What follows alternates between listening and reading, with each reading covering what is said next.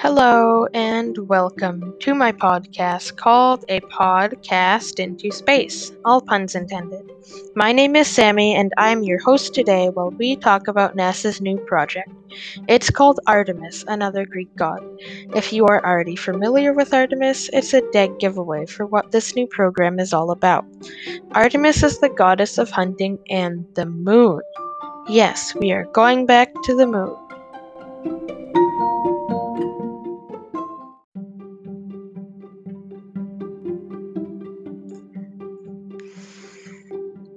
Since the last time the US went to the moon was in 1972, way back during the Apollo missions, it's about time we go back there.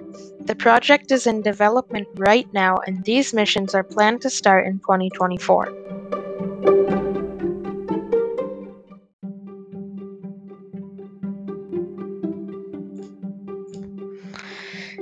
This massive undertaking has two parts. It will include a permanent habitat on the moon and a brand new space station around the moon called Gateway. The concept of this station is similar to the International Space Station we have in orbit already. The space station will have a lunar lander so that people who dock there can easily go to the moon from the station.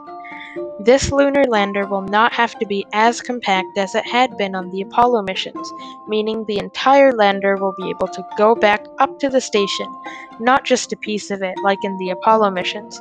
This allows the lander to be reusable.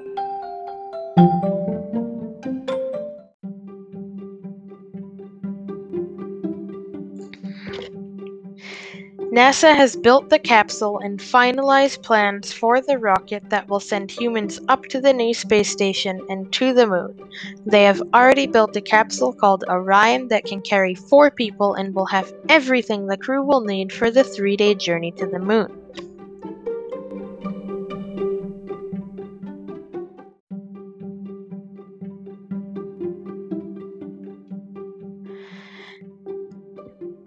NASA is building a new rocket called the Space Launch System, or SLS, which will be the most powerful rocket ever built, exceeding the Saturn V in numerous ways.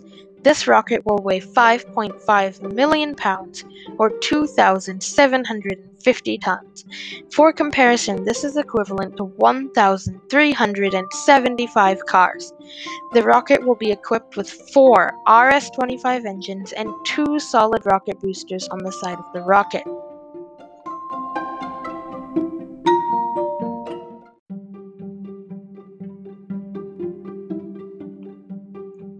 Now, for the space station, it will start off with just the basic necessities and minimum requirements for it to be operational.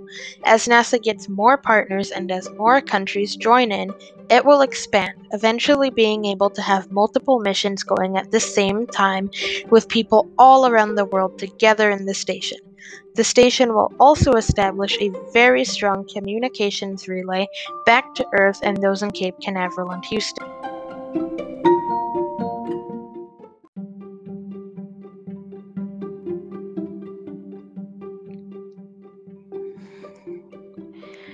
This station will be in an elliptical orbit and that will allow people to explore much more of the lunar surface. This station is also in the perfect position for future missions to Mars. It can act as a stopping point for where people can rest and restock supplies while also providing momentum for the crew to slingshot to Mars. For the moon section of the Artemis program, there will be a permanent habitat where astronauts can stay for multiple months at a time. Everything on the moon will be positioned in advance by commercial and international partners. This will include rovers, science experiments, equipment, and human rated systems. The habitat on the moon will also be there, serving as a house for everyone on the moon. Most of the plans for the moon have not been revealed yet, or there aren't any. NASA has said that future projects and tasks for Artemis will be decided by the astronauts. Whether they want to expand Gateway or design a new lunar, lunar lander, it will be up to them.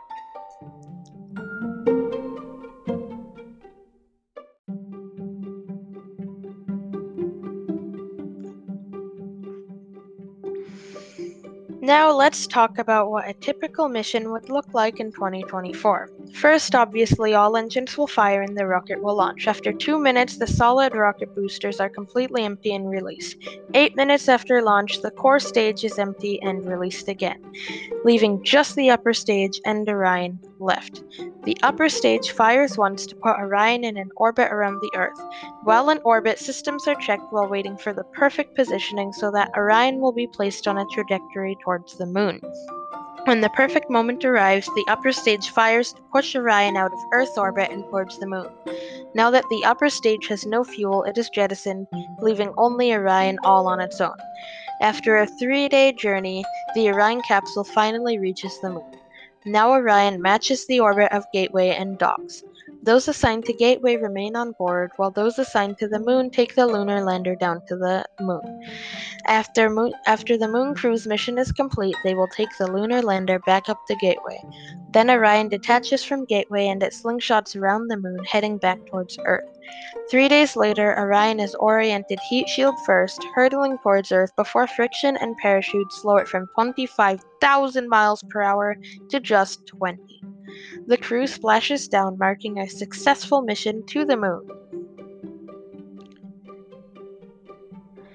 Thank you for joining me today, and I hope you enjoyed learning about NASA's new Artemis mission. I'm extremely excited for 2024 so that I can see the first mission, but then again, I was excited for 2020.